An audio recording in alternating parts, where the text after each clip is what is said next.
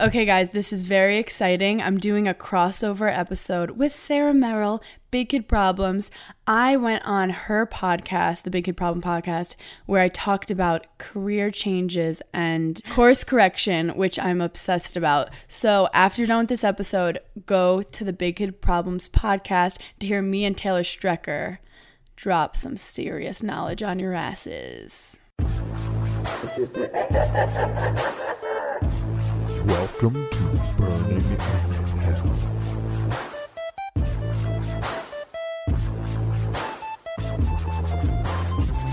Welcome to Hell.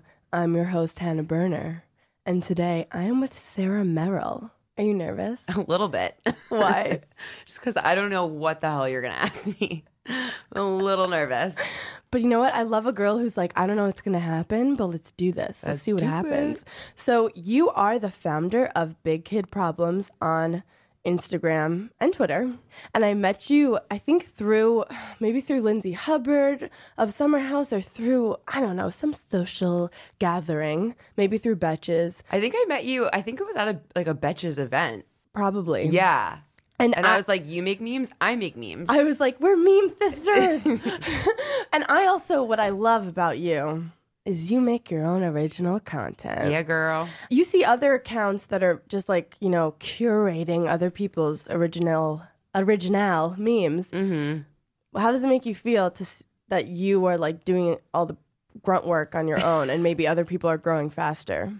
Um, I mean, that's like been my experience like the whole time doing this is because I can't put out as much content Yeah. as everybody else because Some people are making it. posting six memes a day. Yeah, and that I mean, I guess that helps you grow faster. Um, but yeah, I just want to.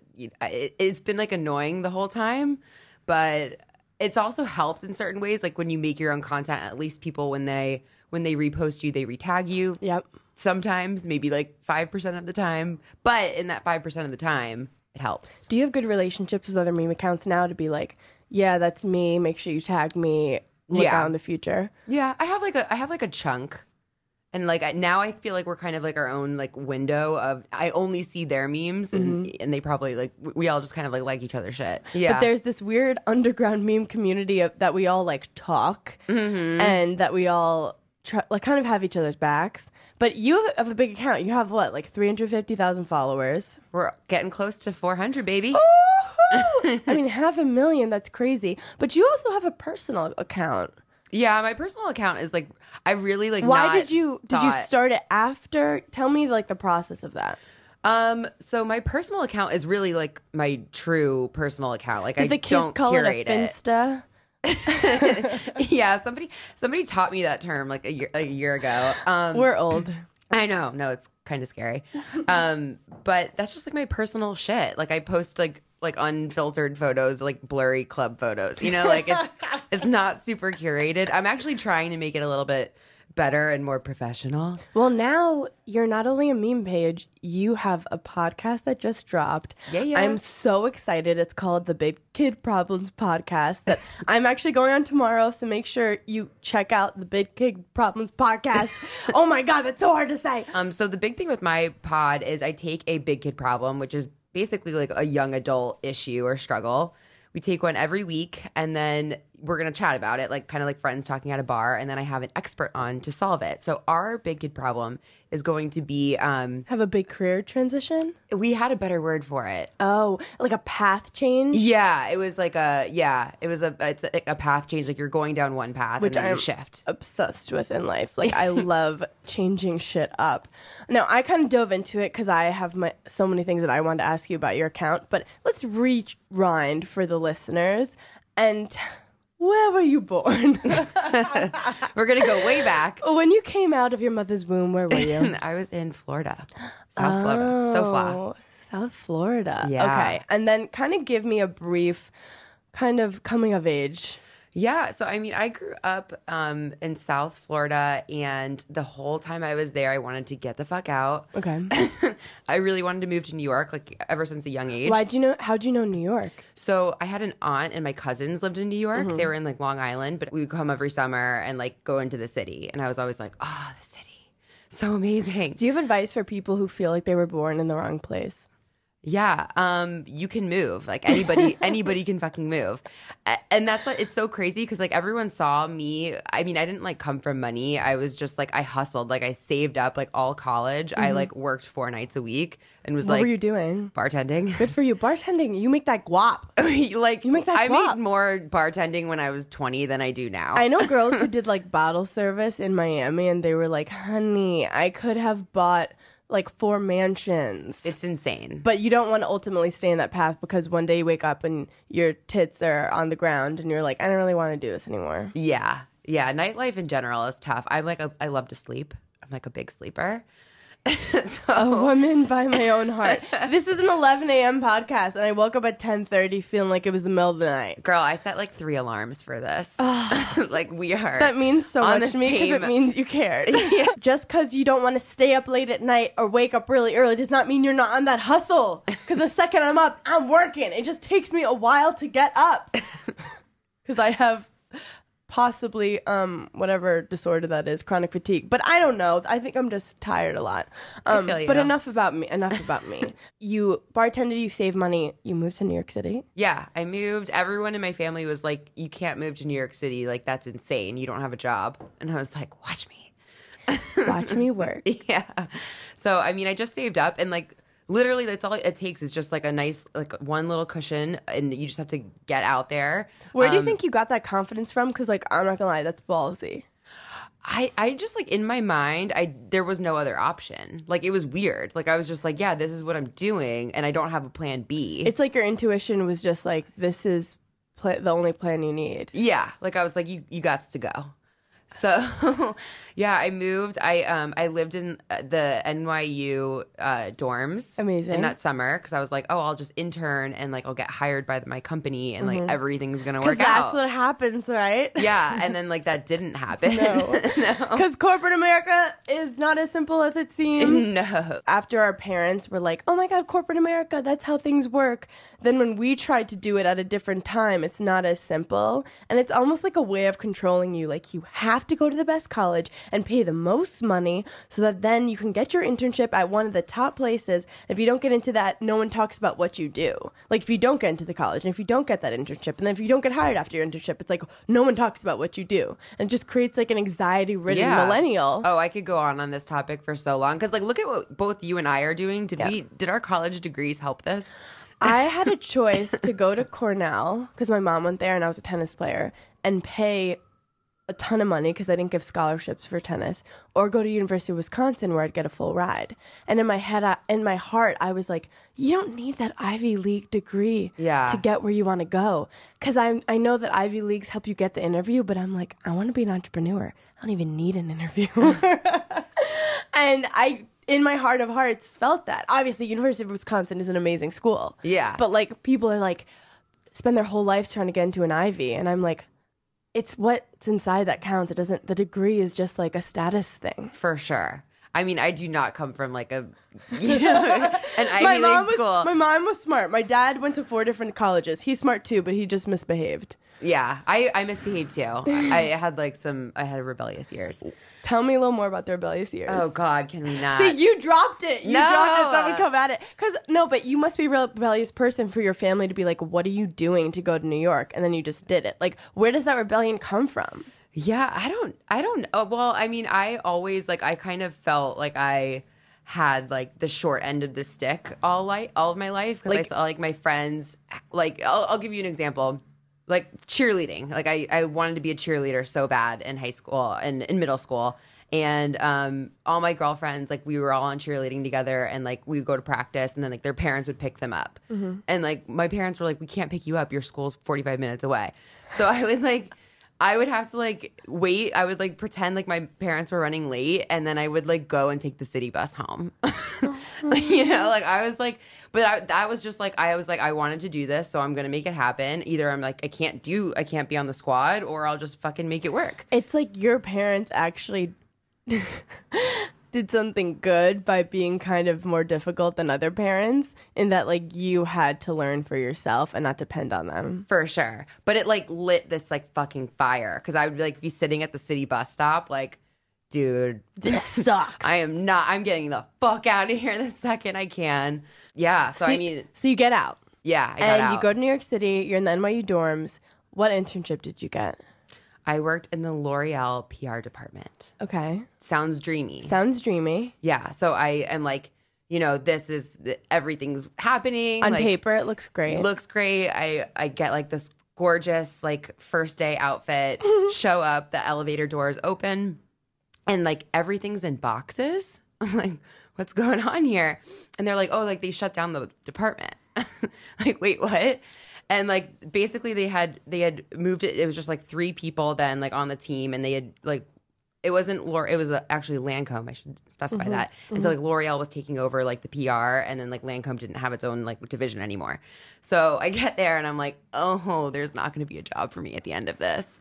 Uh, so um, I was interning like three days a week there, and so I'm like, I have two other days a week. Maybe I can get an internship somewhere else. Also, internships are so brutal.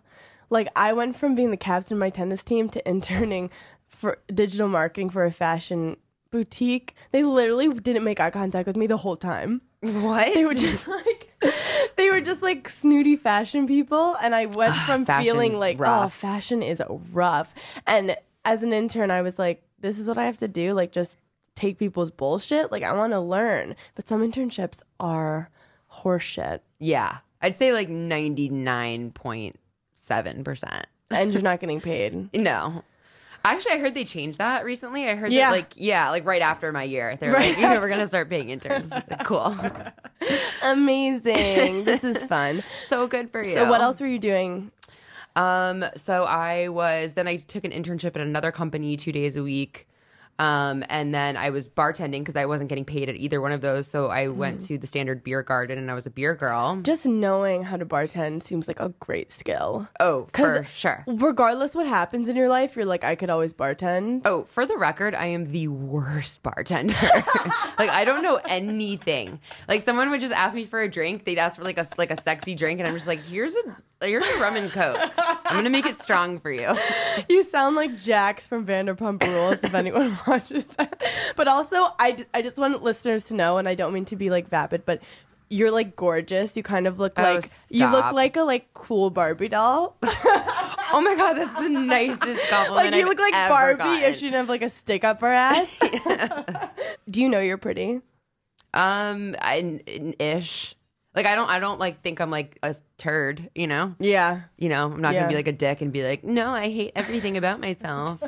Um, I've actually never asked that on this podcast. I'm like, do you So know you you're think pretty? you're really See, pretty. that's literally what I did to you just oh now. my god, I am I, feel so attacked. sorry. I feel attacked. so, how pretty do you think you are? Um, so, you come in this place all like pretty, and I have to deal with it. No, but I am impressed that like it's 11 a.m. and you don't look like it's the morning. Oh well, I feel like it's the morning. Do you feel like being pretty has helped you with things? No, I actually thought it would help a lot more. You're like, this life was supposed to be easier. Look at me. Look at me. I actually like. It's funny. I on my I have merchandise for Yeah. Big Kid Problems, and Yeah. one of like the first mugs I created was like too pretty to work, Uh-huh. like too pretty to work this hard. Um, because like that, it was just kind of like a joke that we had like in our office. We're like, we're cute. Like, why do we have to do all this shit? it's also funny because you picked one career like you make memes. No one sees your face. Literally. like literally, no one sees People your face. think I'm a 14 year old boy. I originally started Big Kid Problems anonymously because I was trying to get a job. And I, you know, I didn't want to have all of this stuff out there under my name because I'm like, I need to. But like, you were work. doing it just for fun on the side. Yeah. Yeah. I was doing it um, just to like make my friends from school laugh. Would you consider yourself the funny friend? Um, I mean, yeah, I guess. But like people who meet me in person, they're always kind of like, oh, we thought you would be like fucking funnier. That's annoying. I think it's because you're hot. I'm just like low key. Like I'm like low key. well, you're the kind of person that if you you're not annoying like a lot of comedians are that take up a lot of space in the room. Like you listen, which is why I like you. Yeah. And if I take the time to shut the fuck up and listen to you, you drop gold. like you, like even under your breath, you'll say something. I'm like, that's she's funny. Yeah. She's Thank funny. you. Yeah, that's and, pretty much it. And I'm sick of. I'm gonna go on a rant, but I'm sick of stand-up comedians acting like there's only one form of comedy. Like you have to be making jokes for like old white men, and they think it's funny for it to be comedy. Right. Like you're a writer. yeah. At my heart, like that's like what I do. I could see you writing a book. Ooh. I see that for you. I've been very intuitive lately. I see you writing a book. I know I heard your episode where you were talking about being my- intuitive. I, I see you writing a book. oh my Um, god, thank I'm- you. That's like one of my life goals. You're gonna do it. You're gonna do it. Okay, so you can't find a job. You start Big Kid Problems.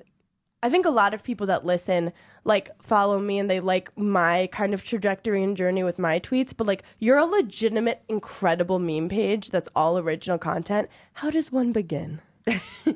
Um, how does one begin? I mean, it's just it. It comes from being able to create content. I mean, there are so many meme pages. I mean, you can curate. That's Mm-hmm. also another way. It, it clearly works actually a lot faster Mm-hmm. that way.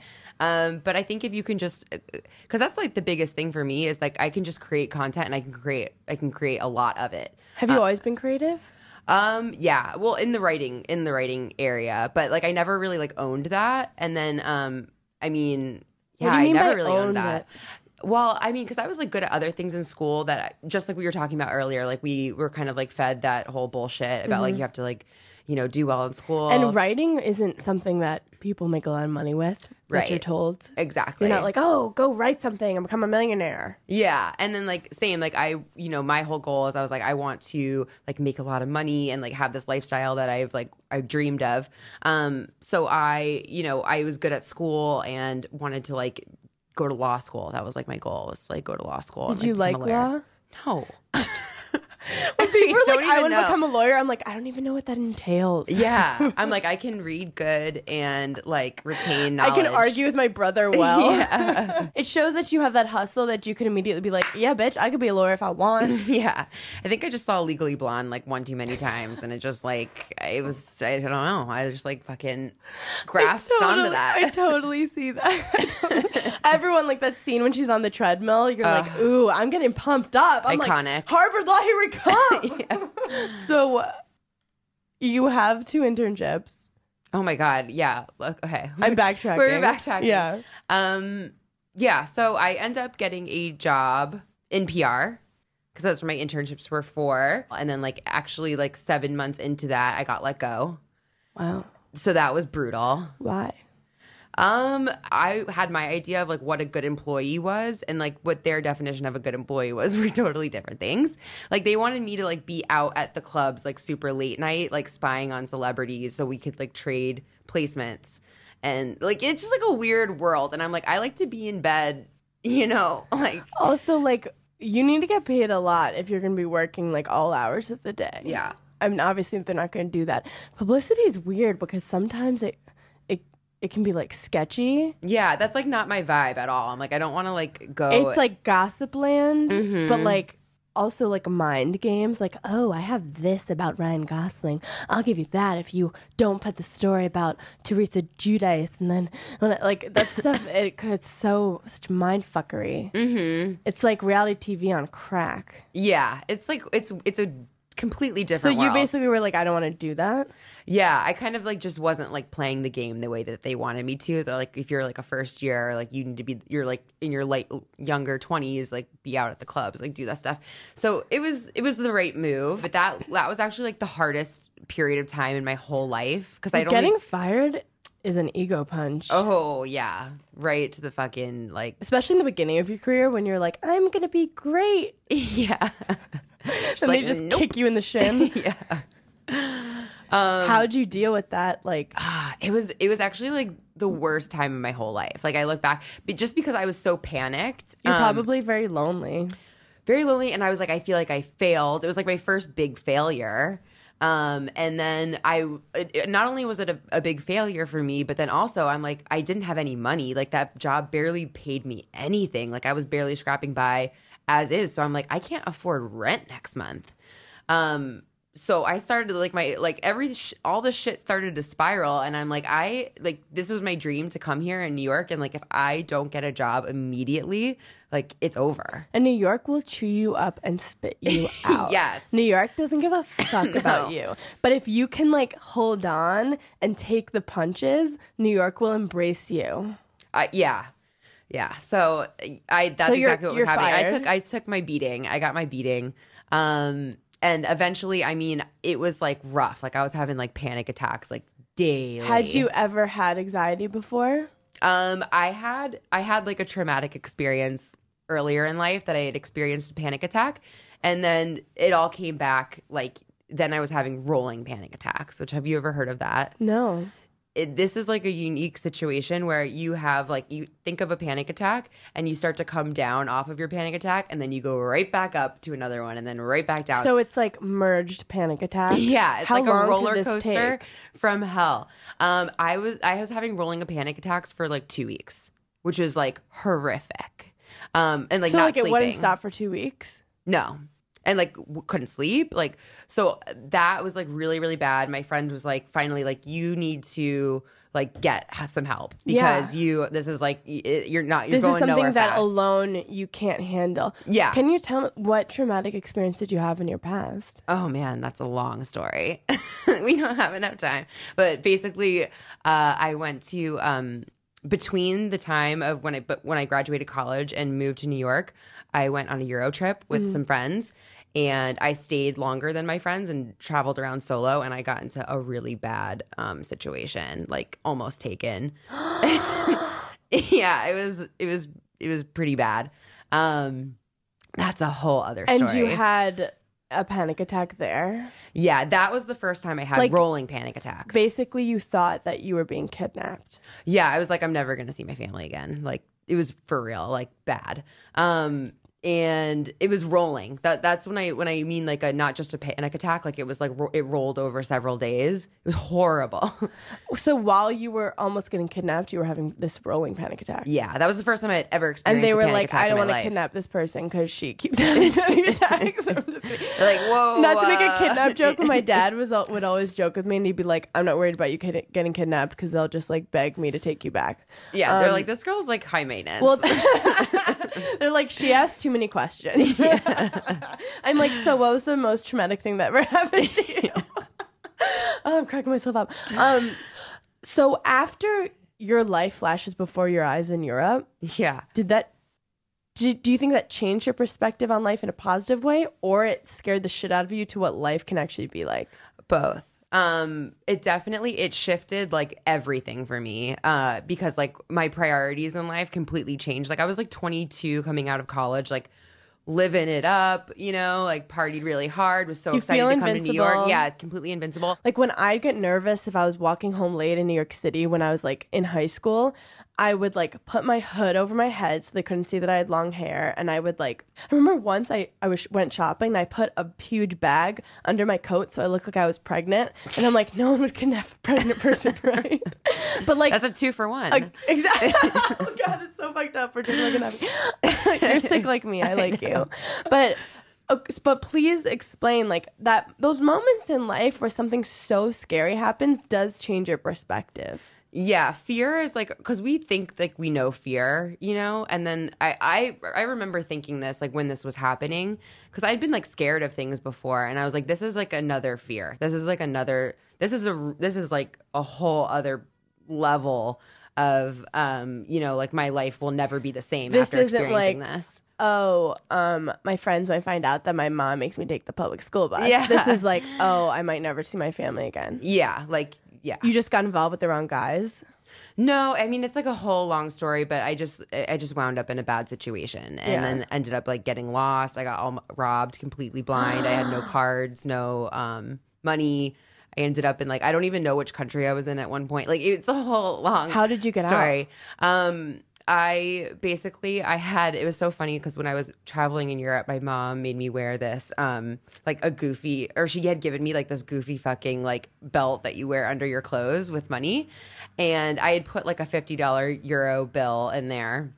like left it in my bag, like wasn't gonna fucking wear it. By the end of that trip, that shit was like strapped on, and I used that fifty dollar euro bill to get like a a train pass to get me back to my flight that was like scheduled to leave.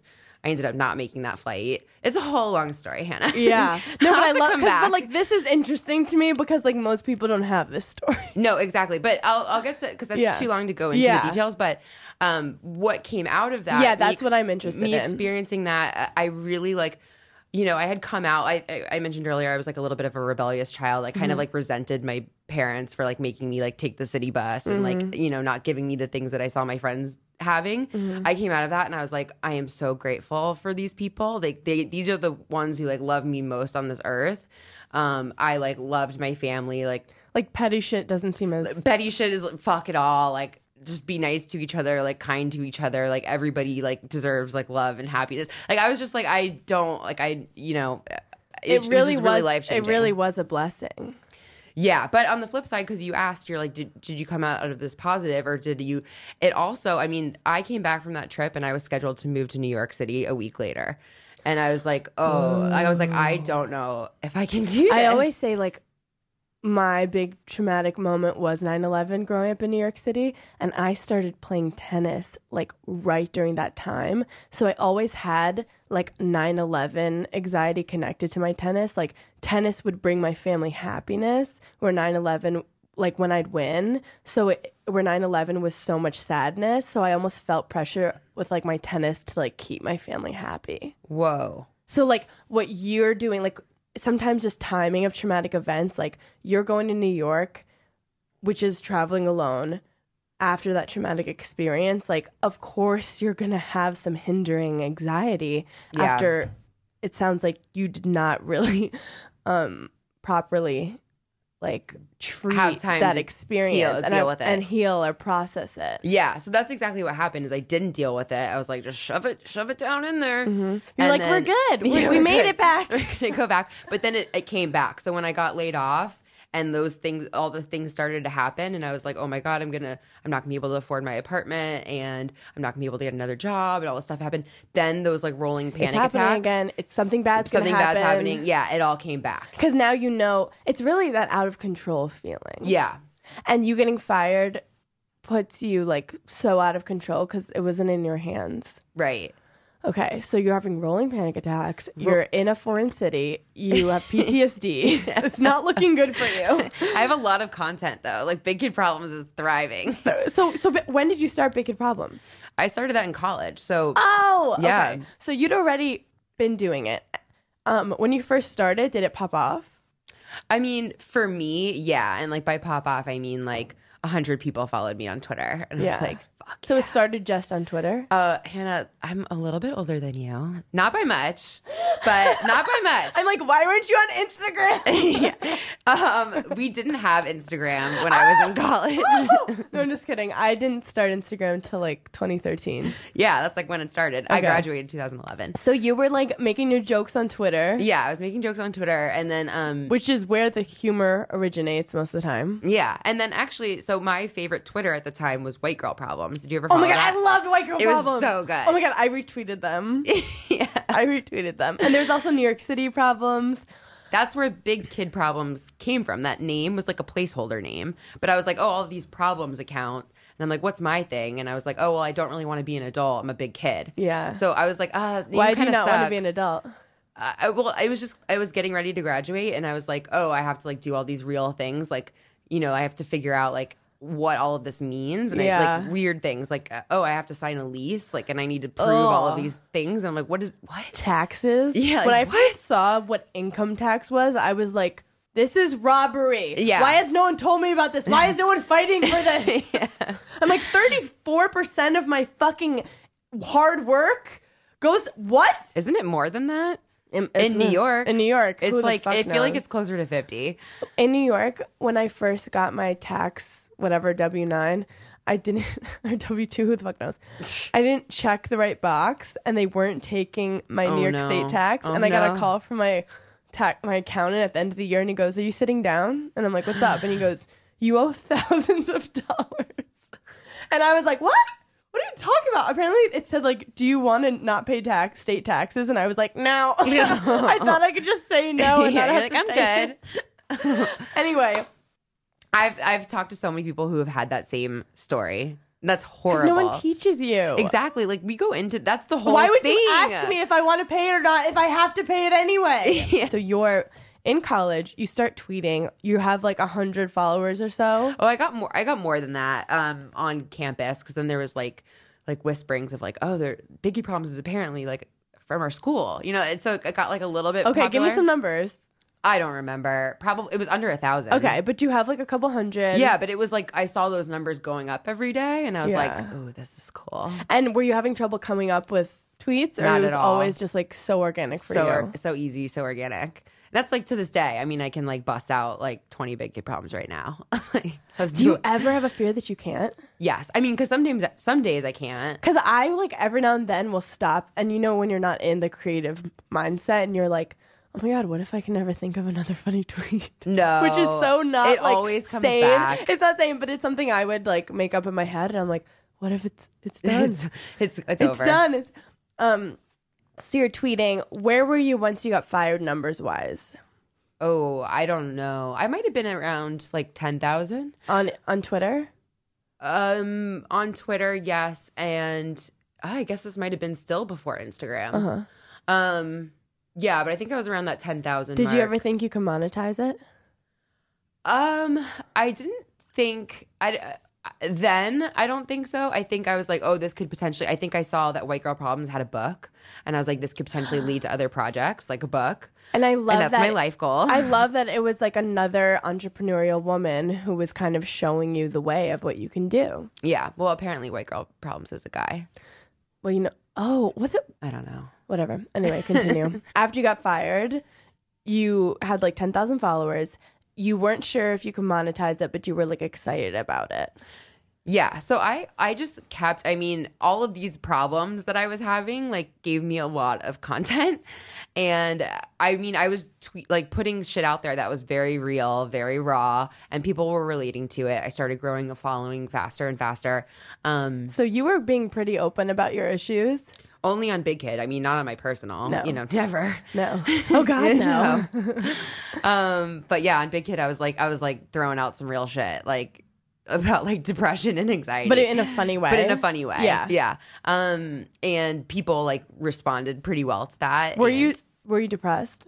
Um, no, I, I, I feel like when it comes to depression, like I think that that is like so bad. Like I think of anxiety as like you're digging a hole. Yeah. And if you go down far enough, you can reach depression.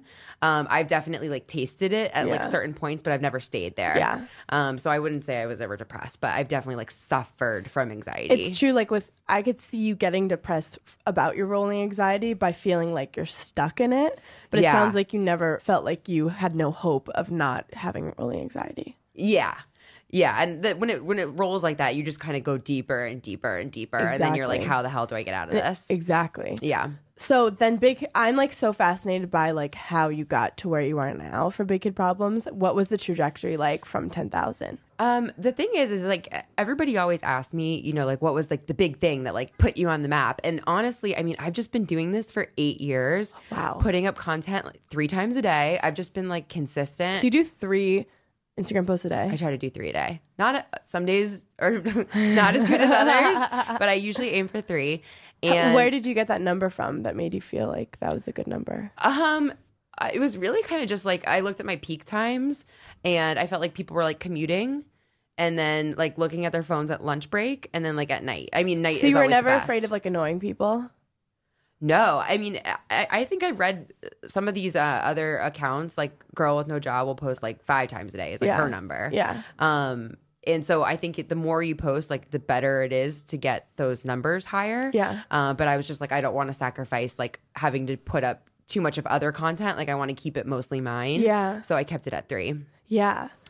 Yeah, and but you also don't want to sacrifice the quality of your tweets just to post one Right. Exactly. Like I want to keep it like high you know, quality. high qual. So eight high qual. So eight years. I actually have a new word that I'm trying to um, push. It's called preem.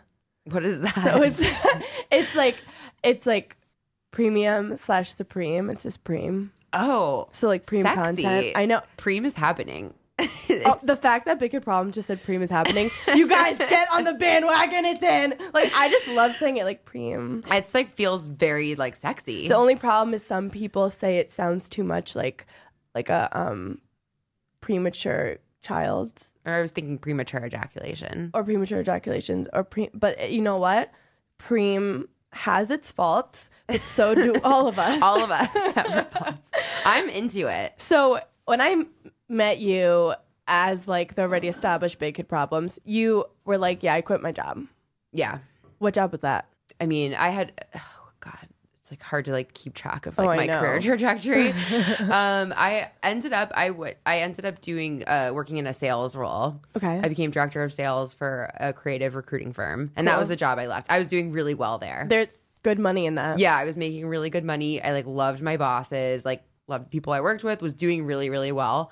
You know, I actually I actually listened to a this podcast with I mean, not to go like too off the rails here, Mm-hmm. but I was listening. I lo- love my like personal development podcasts. Mm-hmm. and uh, there was an interview with Sara Blakely. Do you know who Sara Blakely Yes, is? Yes, from um, Spanx. Spanx. Yes. obsessed with her. Um, but she was kind of talking about how she left her job and like like chased her passion at 27 and like the quote that inspired her was um uh this life isn't a dress rehearsal. And I it like hit me. Ooh, I love that. Yeah, it like hit me. I was like, dude, like this isn't a dress rehearsal. Like this is your life you're living right now. Like if you Time is build- ticking. Time's ticking. Yeah, exactly. Like if you're gonna put all of your energy into something else that's like not really fulfilling you and like you love this other project, like you got to go all in. And that's when money starts you. to look very like gray. Like you're like, cool, I'm gonna tell stories to my kids about the money that was in my bank account. Like no one gives a shit at the end of the day. Yeah, don't you think that's like different from our generation to like the last generation? So different. Cause I mean, my mom was basically like, yeah, I was the first like woman in my family to go to college and have a career. Yeah. And that's a fucking great story. Yeah. But for me, I'm like, I want to, I have more shit that I want to say, and I don't have to prove that like women can go to college. My mom had to trailblaze that for me. yeah. So, what triggered you to be like, this job is great. I love my bosses. Everyone's supportive. I'm outie.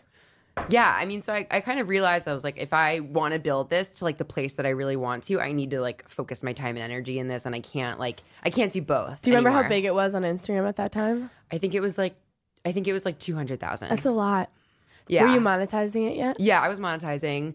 Um, that was the other thing too. Is I was like, I'm gonna walk away from this job where I'm making a lot of money, but I have a savings. I have like these projects that are. I have like, you know, these brands I'm working with that I'm gonna get paid from. Like, I, I wasn't walking You away had to some zero. stuff set up. I had some things set up, and Were you ever worried that doing sponsorships would hinder like your engagement or like people getting mad at you? Yeah, I mean that's like that's like a weird thing because and and I don't know if you've noticed on my account, I don't do many sponsorships. Yeah, I've never seen one. yeah, I really I I keep it I, I don't do many. Um but and that's because like I want to keep it like pretty authentic. Yeah. And also like I don't get many. But then where are you making your money? so I mean if I get one or two of those a month, uh, if like Yeah. if it lines up, it works out. Yeah. Um It's just crazy for me to think that like all your income is is all your income from the Instagram?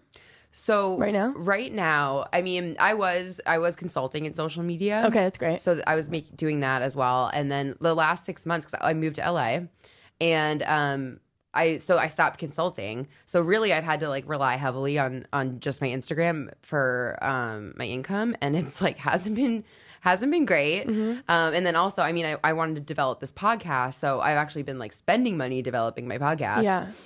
Um, but I just like I don't know why. It's like the same thing like from when I moved to New York and I was just like there is no other option. Like I have to do this. Like I was like I have to do this. Like I have such a clear vision for what I want from this podcast and I'm going to fucking do it. It seemed just like a natural ne- next step.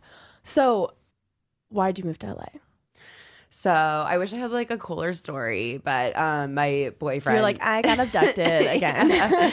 uh, my, My boyfriend kidnapped me. Yeah, he kind of did. Um, he had to move for work, and we actually did. Like, I didn't want to move right away. I, Yeah. I stayed in. New I York. remember you having a lot of emotions about it. Yeah, I mean, I never thought I was going to leave New York. I love New York. Where did you meet him? we met? Um, we met in New York. Um, actually, The Wirkus twins set us up. Summer House Connections. They set you up? Yeah, They, they- haven't set me up for shit. they knew him from California because he's he's born and raised California. Okay. Um, but he showed up to my 25th birthday party, and I was looking good. You're like, I'm pretty bitch. yeah, I was looking good. Okay. And did he catch your eye immediately? Um. Well, what's funny is like he like already had the huge crush on me because he had been like texting them like, "Who's this girl on all your photos?" Um, and so like I knew like they had told me that So like oh Brandon's you interested you, and yeah, he could, it was like all over his face. Like he met me, and it was just like meeting like fucking. He was already wrapped around your little finger. It was cute. And did you like him? Yeah. Yeah, I liked him. I liked him. Um I wasn't like I was also I I mean, I was I'm getting like, tell me how this works because dating New York City, how does that happen? I mean, I feel bad for the guy Yeah. because I had the whole time he was sending uh Lauren the Wirkus twins like my photo, they're like she has a boyfriend, like you're, it's not going to happen because I've been dating this other guy for 2 years Uh-huh. and like had my heart broken. and then and then I met him, of course, like right after that, like 2 months after that. So I Did you in- feel emotionally ready to like be involved with someone? I mean, I thought I did, but like now looking back, I'm like, no, like you were definitely not ready. And I put him through like I, it was we but he rough- helped you get over that last dude. It's almost like he was the rebound and the real guy in one. Yeah, but he like he's earned his stripes. Like he went through some shit. I put him through hell. Are you to the guy who broke you heart your heart? How is he different than that guy? Oh, totally different How so? in every way, shape, and form. And he's actually totally different than anybody I've ever dated. Really? Yeah. Explain. Um, well, because I and this is funny because I've heard you say this on your podcast. I like always went for like the tall guy, Yeah. the athlete, Yeah. uh, similar humor, Yeah. like funny. Um, you know, I I always like wanted those kind of connections, and like, and then he, he is like definitely like the more like qu- quieter. Um, you know, he, he's still tall. You're like, bitch, I'm not gonna sacrifice that. yeah. But he um, is much more low key. He's like very like he's like much more of a listener and is just like he I love listeners. yeah, he's so sweet and like just like the nicest guy. Like if we were at a party, like he would make an effort to like go to the person who's like not talking to anybody and like strike up a conversation with them. So he's like hubby material. Yeah. I think it's fun to date the party boys when you're younger and learn how they're not good for you and rip your heart out. Yeah, lately I'm so into shy guys because I'm like, what's it like to be shy? I'm like, let me see what your world is like. And it's fascinating to me where other guys, I'm like, should we just talk over each other for two hours and then have sex? Cool. Yeah, like let's get our each one of our stories out. But there is something to be said about like the yin and yang of Oh, a yeah. relationship. Like Oh, yeah. Yeah, like you probably need your yang. A hundred percent. And I also have a side to me that like I like to be really quiet and turned off, mm. or like I like to just be like. Are we sitting- the same person? We might be like I have a, a side that's so performative, and then I have a side that's like I just want to like worry about the future for like an hour and be like helpless. And I like someone who's just really calm and confident. And they're like, "You're good," Yeah. because I feel like I'm everyone's hype girl sometimes, and sometimes I just need someone to be like, "Hey, you're good." yeah. Like a sturdy, like Sturdy. sturdy, like rock steady, like mellow. Yeah. Yeah. Yeah. And I'm like starting to realize that. Um we're going to end with the seven deadly sins. Seven deadly sins. What are you greedy about? Um, I'm greedy about my time.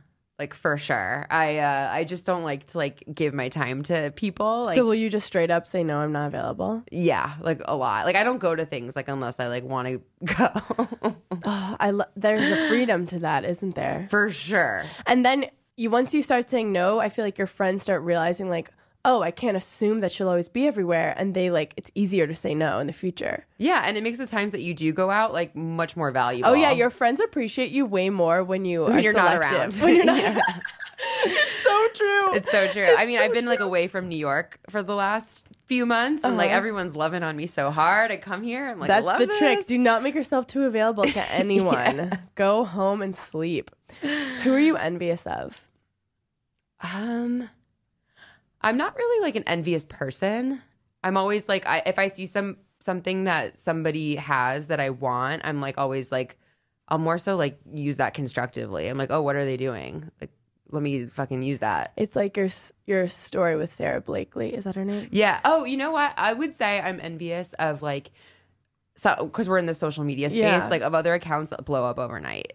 like I am envious of that shit. Like yodeling kid.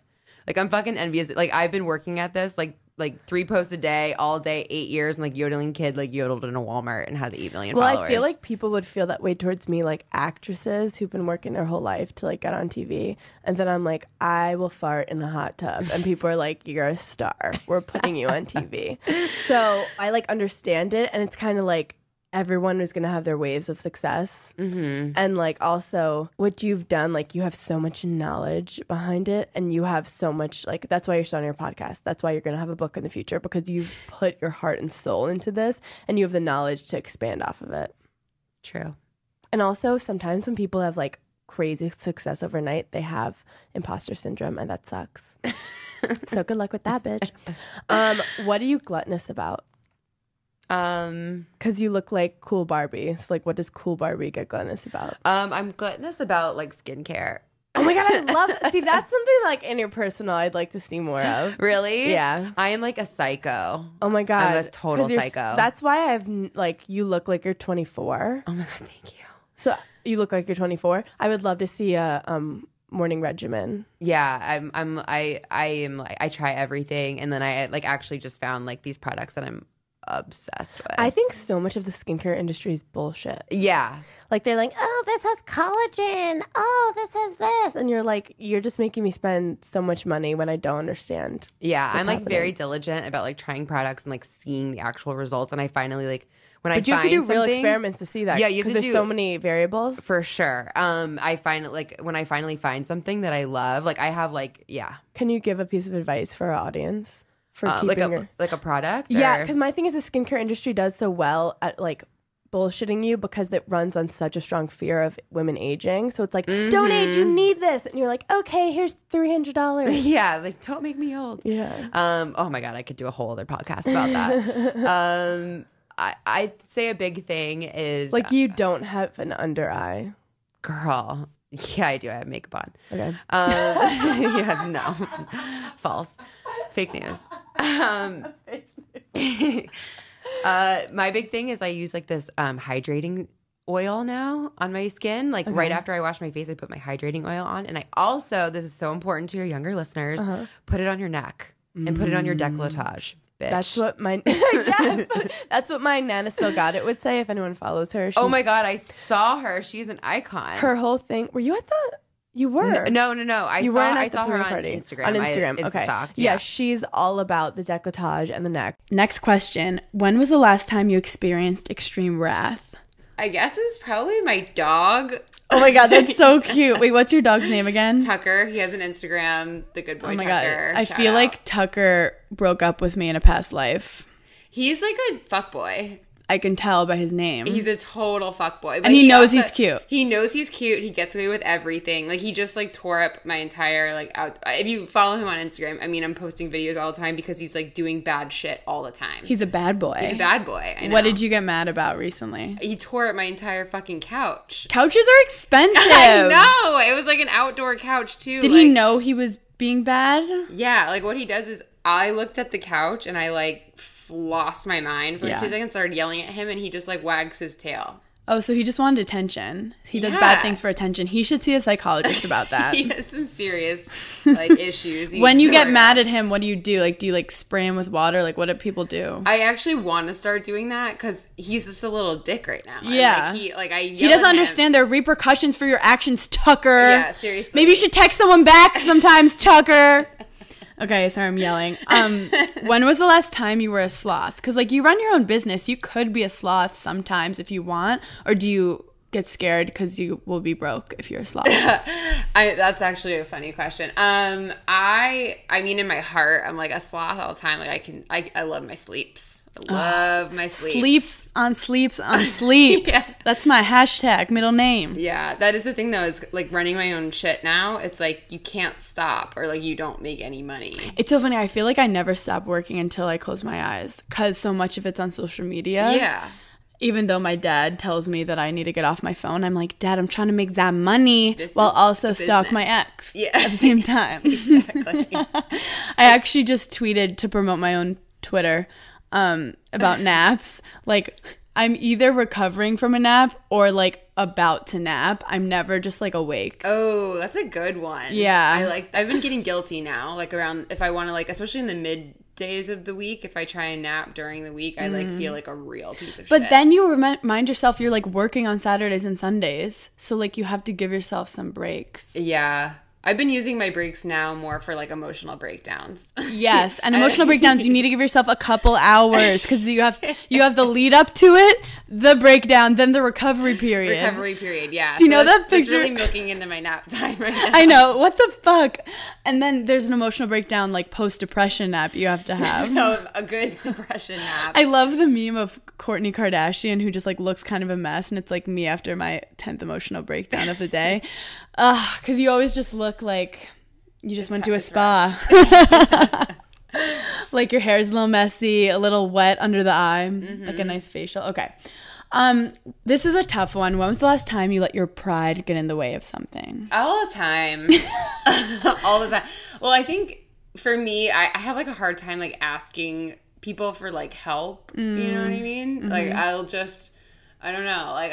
And you're so on your own. That could get so lonely. yeah like and especially in business like i hate asking like other people for favors but like i sometimes like you know need to know shit and you're you're not like no one's a jack of every trade Right. so it's like you might be great at the writing of stuff but you're not necessarily that good at pitching or you're not that good at like the accounting aspect of it like let people do what they're good at Exactly. But you probably run into this too now, like that you're doing Yeah. your own thing. Like you sometimes feel weird asking people, even though they're probably happy to help you. I know. It's just kind of like awkward. it is awkward and sometimes when it's my friends honestly i try to just like pay them a little if i like need them to help me me with an event or like with a production thing just to be like i'm not using you Yeah. but also like deep down yeah it gets hard because like you want to ask someone who likes you like your friend but then you also don't want to abuse the friendship Yeah. You know what I think is the honest like answer to that? Yeah. Is just this is what I've been doing. I mean, it hasn't worked yet, but I really, think, I really think it will one day. Is just to like I'm constantly like trying to help other people like Yeah. I just try and help other people and then with the hopes that like someday like if I need help someone I know like, what you're doing wrong. forward. Whenever you help anyone, you put it in an Excel doc and you say exactly what you did and how long.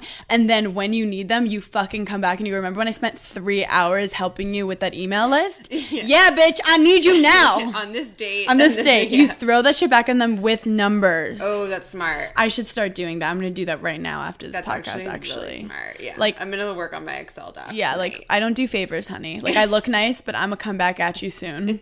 That's the world we live in, folks. Welcome to life. Okay. Um. Last question. When was the last time you lusted over someone? I feel like everyone- really disappoint you with this question. But I feel like everyone in LA is like so annoyingly hot. Like in like the girls are really hot. I think the girls are hot. Like the guys, are kind of metro. There's too metro for me. There's too They're too pretty. pretty, yeah. way too pretty. Um, I guess I'll say my boyfriend. I over Mm-hmm. him. Um, I also okay. I do have like a weird like kind of like like serial not serial killer crush. What's the um when somebody's too young for you? Oh, well, you're like a cougar. I'm cougaring over what's that like Robson? T- what, I don't fucking know his name. He's like that. Oh, yeah, Rob. No, Noah Centineo Yes. Oh, or so something. old. We're so old we don't even know his name. But I saw him on that Netflix like movie. I didn't watch it, but it's um to all the guys, guys girls I I love before. before. and he's like like 16. He has like swag. I'm 30 years old. Oh my and he God. has some like big dick energy. so I want to know, even though you're like really beautiful and successful, you have hell, Mm-hmm. and how do you cope with it? Okay, my honest answer, like what's coming to me, is that I always I'm a planner. Like Mm-hmm. I'm always like if I feel out of control in a situation, my way of like dealing with it is to get some form of control, which Mm-hmm. like we can't always do, but I just try and put some type of plan in place. So it's like take action. yeah, I have to take action. So I will like even if it's just doing the smallest thing, as Yeah. long as I'm doing something. And you focus on what you can control in the situation. Right. At the end of the day, you just you have yourself Mm-hmm. and you can have accountability for yourself but also not being too hard on yourself if things don't go right Yeah, that's very true. But it is, I mean, I think at the end of the day, like if you just know that you've done everything you can and shit's still not working out, at least you can like hang your hat on that. You know, Yeah. like, I fucking did something. and sometimes if you're putting your all into something and it's not working it's the universe telling you to stop i hate to be that person because everyone's like never quit follow your dreams but sometimes like if it doesn't feel right maybe it's not right yeah, is that a morbid way to end this probably. That's I- so sad. but I okay, just like make it positive because I'm in one of those. Like I have, I'm having like struggles left and right where it's like. I keep hitting walls. Like, Yeah. I keep getting hit against the wall, and I'm like trying so hard, and then like shit's just like not pushing through. Yeah. And that one, I I think one of the ways to deal with that is like, yeah, one of those answers is maybe the universe. It's like, hey, girl, it ain't working for you. Like, Yeah. stop. But in, I just try and like listen to like my heart, and I'm like, my heart is telling me like. I'm not totally done yet. Like I'm gonna try it one more time. I'm gonna try it a different way. Mm-hmm. And I feel like until I get to the point where I'm like living on the street and like just to rephrase what I said, obstacles are good because they're literally just lessons to make you better and better and better at where you're going. And if you're gonna accomplish something, Yeah. you don't just want to accomplish it. You want to be like, I overcame shit. Yeah. But if something like deep down in your heart feels wrong and you're still pushing, there's no reason to keep pushing if your heart isn't telling you that it's the right thing to do. there we go. there we go. Anyway, Sarah Merrill is so incredible. She has the Big Kid Problems podcast where she talks to experts about stuff and her funny friends. But um I think you guys need to subscribe. Subscribe to Berning in Hell if you're not. Give us both 5 stars because um that's just a nice thing to do and we love you. And then also follow Big Kid Problems on Instagram. She's hysterical. She does all her original content. She's the bitch. And then also Sarah Merrill has her own account. Yeah. That's pretty fun too. Like I'm into it. Yes. And I'm picky. oh thanks, girl. Okay, guys, I will talk to you later. Bye. Thanks for coming to hell.